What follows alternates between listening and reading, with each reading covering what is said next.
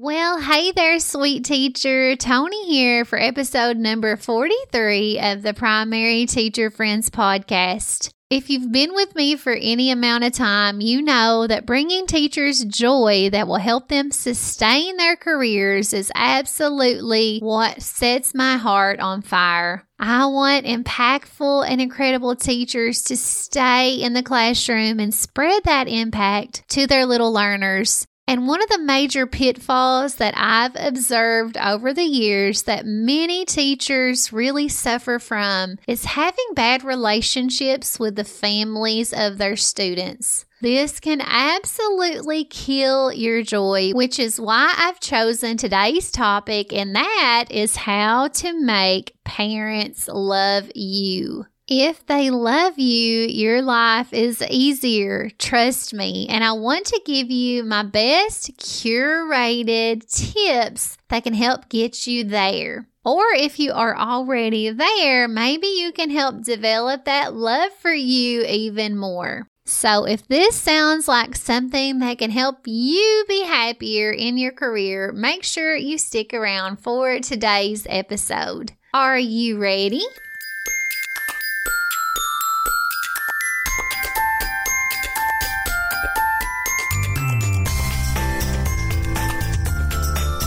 You are tuned in to the Primary Teacher Podcast. Now, if your job description doesn't consist of teaching little people to read, develop, succeed, and grow, you're probably in the wrong place. But if you do teach kindergarten, first, or second grade, well, you're what we call a difference maker. And you're among friends here. And now, your host, primary teacher, content creator, and little people fanatic, Tony Mullins. Welcome, welcome, my dear, beautiful friend. Tony here, as always, hoping to bring a little joy and happiness to you here on the podcast. Each and every month, I try to include an episode all about building relationships whether that is with your students, with your coworkers, with their families. I really believe that relationships in the workplace have a big impact on our joy. And definitely, definitely having great relationships with the people who care for our students at home can aid us in being more effective teachers. So, today we're going to talk all about how to make parents love you. We need them to adore us. That way, they will give us all of their support and really trust the decisions that we make for their children. These same people can actually be the cheerleaders that cheer us on and help us sustain and be the best teacher that we can be.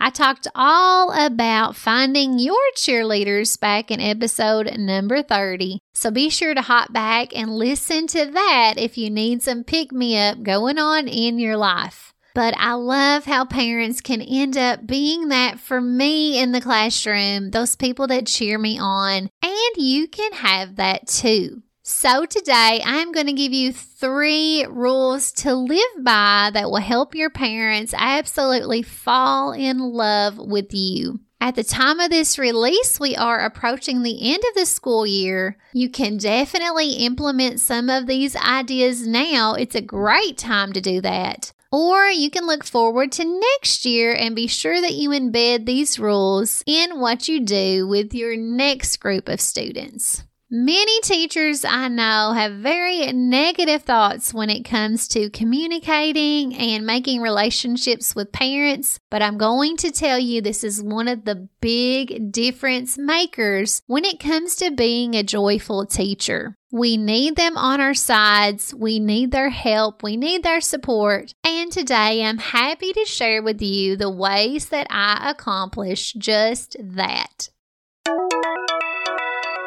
One day, this little girl in kindergarten brought me these beautifully drawn cards with her handwriting inside that said, I love you, Miss Mullins. Now, first of all, I knew this child was developing her art skills, so there was no way she drew these elaborate pictures on this card. And I also knew because she was in kindergarten that she had no idea how to spell Miss Mullins. So someone at home had to help her out with creating those cards. So I said, Oh, Ashley, this is beautiful. And of course, I did a hug and all those things that I do to show my appreciation for those sweet little gifts. But then I asked her who drew these pictures. She told me that her and her mom had sat down at the kitchen table and worked on them the night before. So that was an incredible gift, and you can bet I still have those tucked away somewhere. But that was a great reminder to me that parent involvement and support is something that I thrive on. It is something I put a lot of attention into. It's something that I read a lot about. And it is one of those things, just like classroom management, that I will always be improving in. And when I look at what I've learned over the years, there are three rules that stand out to me. These are overarching concepts that I always cling to, rules that I always follow when it comes to communicating with parents. And I'm proud to say that 99% of the time, we always have those outliers, friends that parents really appreciate what I do for them and for their children. These rules have served me well, and I'm happy to share them with you today. Just don't forget that with any great thing comes great effort and practice. This is something, as I said, we have to constantly work at improving. And it doesn't come easy. It's something we have to put our attention into and our time into we have to be thoughtful about. So just remember as I'm sharing these rules that even though they are easy concepts that anyone can do, it's not always easy to get it done. It takes persistence and patience and your time and thoughtfulness. So let me tell you rule number one. The first thing you need to do to help parents to love you is to, of course, love their child, which, my friend, I know is not always the easiest thing to do. Of course, we teachers love our students, but we also sometimes have those hard to love ones thrown in there too. And when I say sometimes, I mean just about every school year. I talked all about how to love those hard to love students in episode number 32. So if you struggle with that, definitely hop back and listen to that episode when you find time. But yes, we need to love our students in order for our parents to love us. Now, that is a given, but it needs to be said. And I'm going to give you some tips on how to accomplish just that. We show our students love in many different ways. First of all, we are looking out for their best interest when it comes to their education. So, that in itself is love, but parents don't always perceive it that way. So, we have to take other actions to really demonstrate our love for our students that their parents can see and understand. So I know you love them or you wouldn't be teaching them, technically, but we need to make other choices that really make that clear to our families. One way that our love is clearly demonstrated is through our language and actions towards our students. Now, I know our families won't always see that, but you can bet our students report to their parents how they feel at school. So be mindful about the way you are speaking to your students. Even in stressful situations, try to remember to control your voice. Our voices are very powerful and they most often demonstrate our feelings toward any given situation. Our words can also be great clues about how we feel about something. So just keep that in mind in all of your communication with your students. We want them to feel love. We want them to know that any decision that we make for them is out of kindness and respect for them. When we are intentional with those kinds of things, you can bet that that is going to send word home to parents and they are going to love you for being so nice to their little one, even in times when you probably shouldn't be.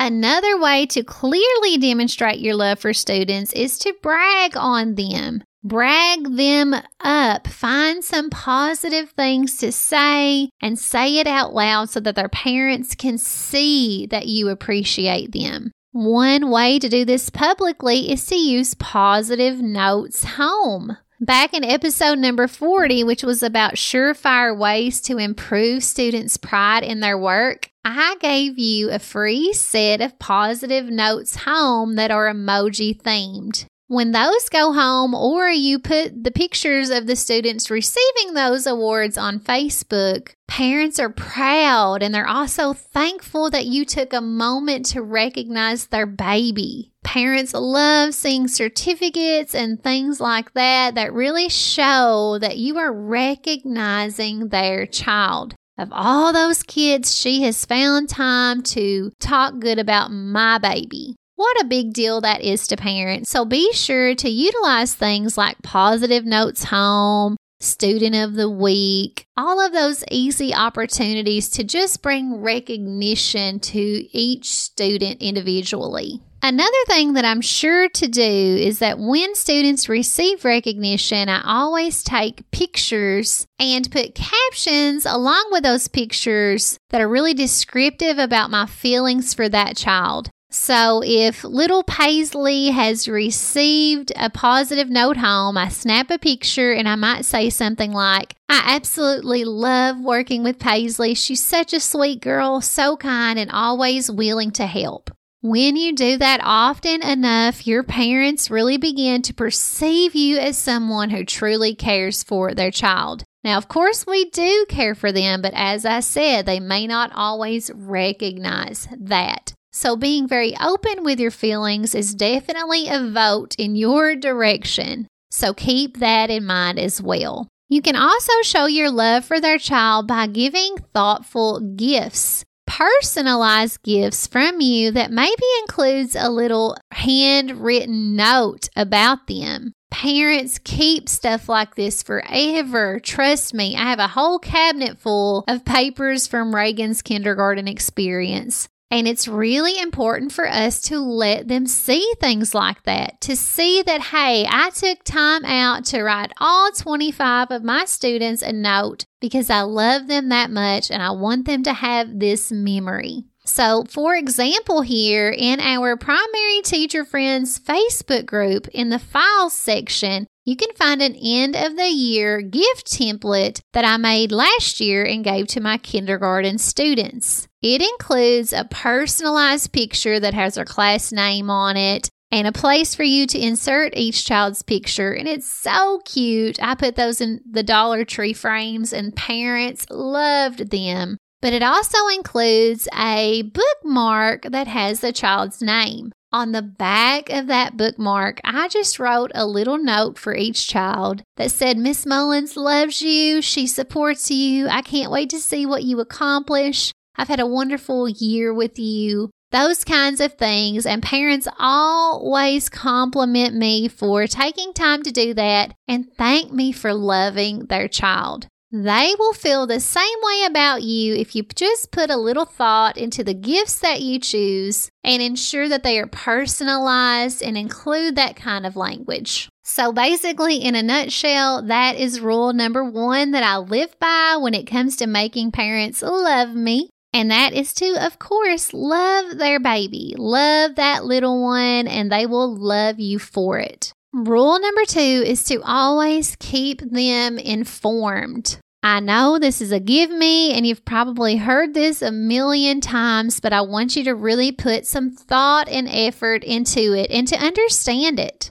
Have you ever been in a situation where you weren't sure of someone's intentions and you really didn't know what was going on? Well, I've been in several, and I can personally attest that if there's something going on that I need to know about and no one is giving me information, I get very nervous. I get very offensive. and I'm more likely to have negative thoughts towards that person or whatever it is because I'm being left out of the circle. It kind of goes back to everyone's innate need to feel included and loved and appreciated. When those needs are not filled, our brain automatically reverts back to this caveman way of thinking that says, Hey, I'm upset. I'm not included. I'm not loved. I am going to set my offenses against this person. Lord, teacher, give me strength. We do not want that to happen. Trust me. So always live by the rule that you want to keep your families or parents highly informed about their child.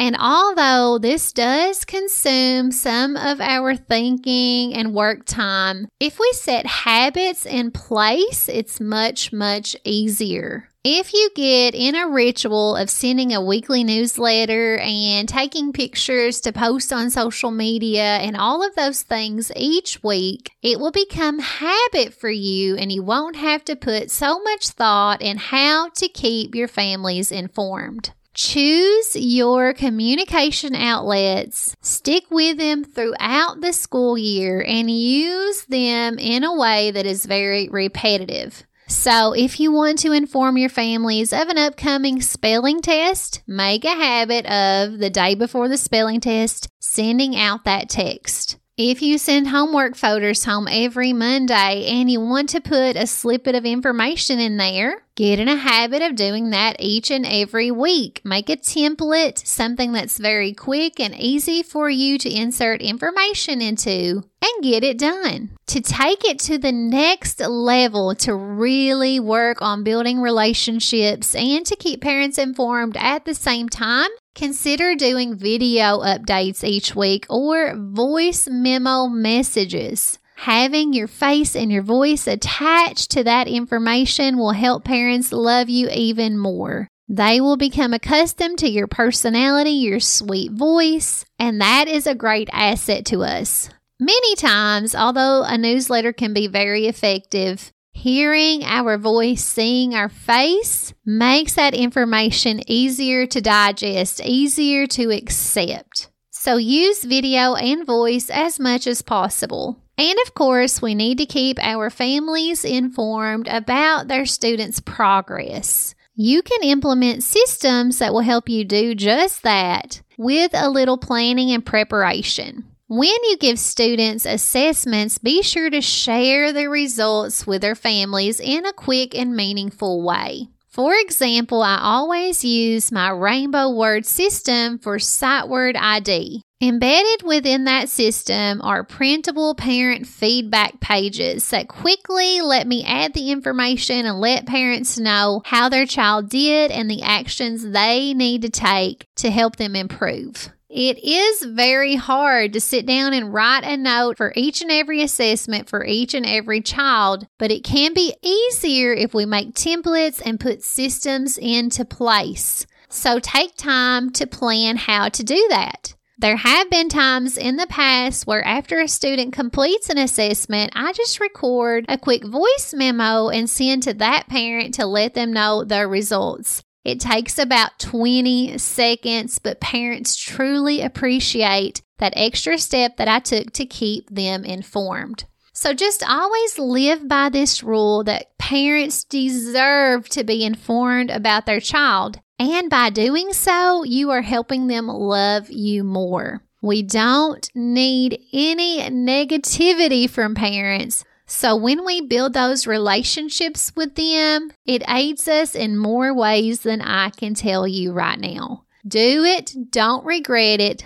Find some systems and habits that will help you and just keep them informed. And that moves us on to rule number three to always live by if you want parents to truly love and appreciate you as their child's teacher and caregiver during the day. And this rule is to always recruit parents to be on your team. Begin to think of them as team members rather than just observers. So, if you are the star of a football game and there are people on the sidelines just watching to see if you fail, that can make you pretty nervous. That can definitely put a lot of pressure on you and probably make you fail anyway, just because of the nervousness and anxiety. But if we recruit parents to be on our team and we have this goal of winning this game, of getting their child to the finish line, it takes some of the responsibility off of you and helps you both work for a common goal. It's absolutely irreplaceable. And when they are on your team, they have to love you, right? They have to have this respect for you as a teammate. And the relationship just gets better from that moment on. So, what do I mean when I say to recruit them to be on your team? Well, that means that you keep them informed, of course, but you also utilize them to help their child become successful. You let them know that, hey, I need your help in this. You play such an important role in your child's life, and I would be absolutely silly to think I could do this on my own. I need your help. These are the things we are going to accomplish together. Of course, this should happen in the beginning of the school year, but it's never too late to bring families on your team. Maybe there is some really tough content that they need to reinforce at home or maybe their child is lacking some confidence and you need their parents to help you boost them up at home as you boost them up at school. Whatever the problem is, they can get on your team. Another point to remember is to also celebrate victories with them. So let's say I have told parents that we have this big list of words that students have to master, and oh my goodness, I need your help with it. Here are these flashcards. If you could make sure to practice with little Jimmy each night, I know that me and you together can help him accomplish this goal. So once little Jimmy does do just that, give that parent some credit. Now, maybe they don't even deserve it. I don't know.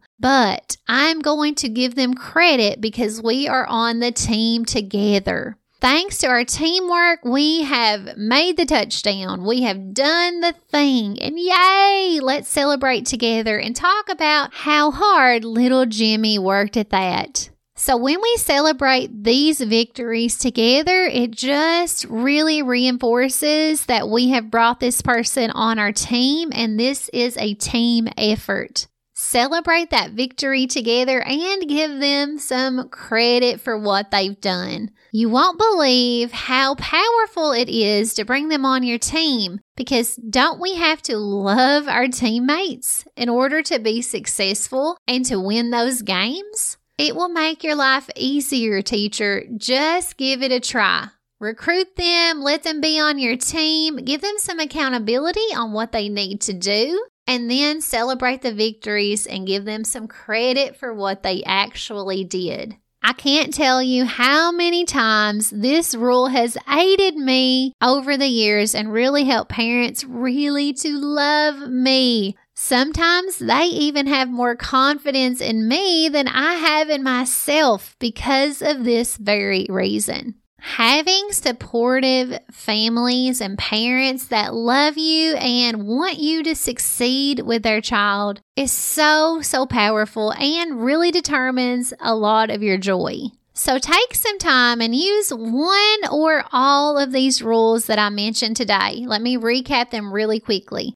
Rule number one is to love their child, of course. Rule number two is to keep them informed as much as possible. And number three is to recruit them to be on your team. Follow these three rules, and I guarantee you will begin to see over time that your parents love you more, and therefore your life as a teacher becomes easier and more joyful. And let me tell you, teacher, that the more joy we have in our careers, the greater the impact we spread. Parents may not love you, teacher, but I sure do. Holy moly, I can't believe I am 43 episodes into this journey in podcasting, and it's all thanks to you.